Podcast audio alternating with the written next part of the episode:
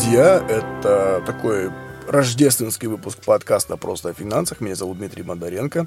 А, на дворе 6 января, вот, как говорится, канун Рождества. Вот-вот уже 7 января уже стучится к нам в дверь. А, не нашел ничто лучше, как пройтись немножко по истории этого замечательного праздника, да. А, ну уж тут, как говорится, его к финансам не припишешь, и как бы оно и не нужно. Вот. А, смотрите, давайте пройдемся по истории, вкратце проведем этот, эти несколько мгновений вместе и приступим приступим к празднованию этого замечательного праздника. А православные христиане 7 января радостно отмечают один из главнейших праздников – Рождество Христово. Даже те, кто не разделяет хри- христианскую веру, знают, что в этот день на свет появился особенный младенец, которому суждено было изменить мир. Но далеко не каждому известна подробная история возникновения праздника, а она не ограничивается лишь одним событием – как появился праздник? Празднование Рождества начали отмечать в IV веке. До этого, до этого такого праздника в православном календаре не было, а было богоявление, символизирующее крещение Иисуса и явление миру в этот момент Пресвятой Троицы. Изначально этот праздник называли Днем Просвещения, олицетворяя этим Бога со светом и давая понять, что Он явился в мир, чтобы сделать его светлее. Однозначно, что дата 7 января не является точным днем рождения Иисуса, а назначена лишь приблизительно, основываясь на предположениях. Согласно библейским преданиям, Христос должен был пребывать на земле полное количество лет, а значит день его зачатия, вероятнее всего, совпадал с датой распятия. Существует так, также предположение, что дата празднования Рождества не случайно приходится на день языческого праздника рождения Солнца Непобедимого, символизирующего начало пребывания солнечного дня. Возможно, таким образом христианская церковь хотела вытеснить древние обычаи. Не секрет, что христианство аналогичным способом заменило языческие праздники своими. К примеру, так произошло с Пасхой и Масленицей традиции празднования Рождества Христова.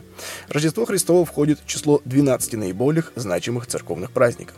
В ночь на 7 января его отмечают православные церкви, придерживающиеся юлианского календаря, в том числе российская и украинская церкви, а также некоторые восточные католики. Остальные христиане придерживаются э, григорианского летоисчисления и празднуют появление на земле Спасителя в ночь с 25 на 26 декабря. Рождественским праздникам предшествует 40-дневный пост.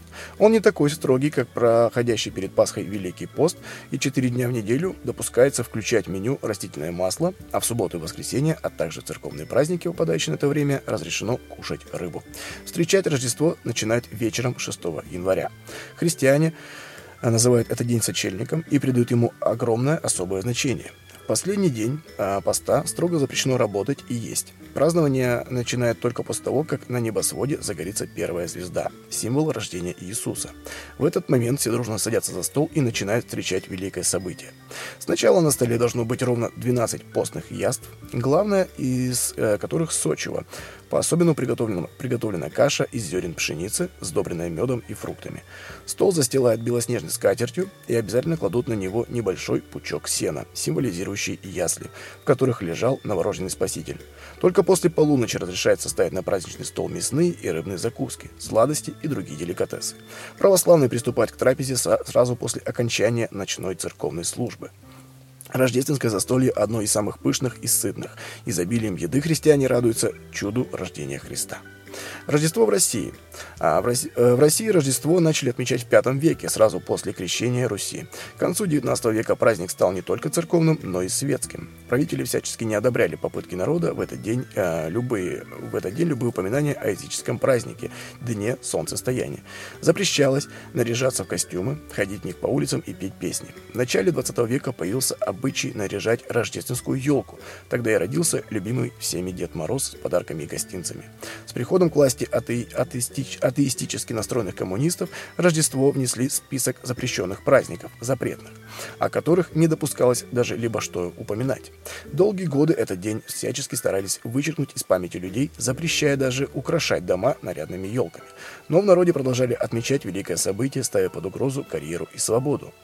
1990 году Рождество Христово было объявлено не только государственным праздником, но и стало официальным выходным днем, и впервые в масштабах страны его отметили 7 января 1991 года. Сейчас рождественскую ночь во всех храмах проходят все, всеночные красивые праздничные службы, а по телевизору всю ночь транслируют службу из храма Христа Спасителя, главной церкви страны. В неделю Рождества принято ходить в гости, преподносить друг другу подарки и гостинцы.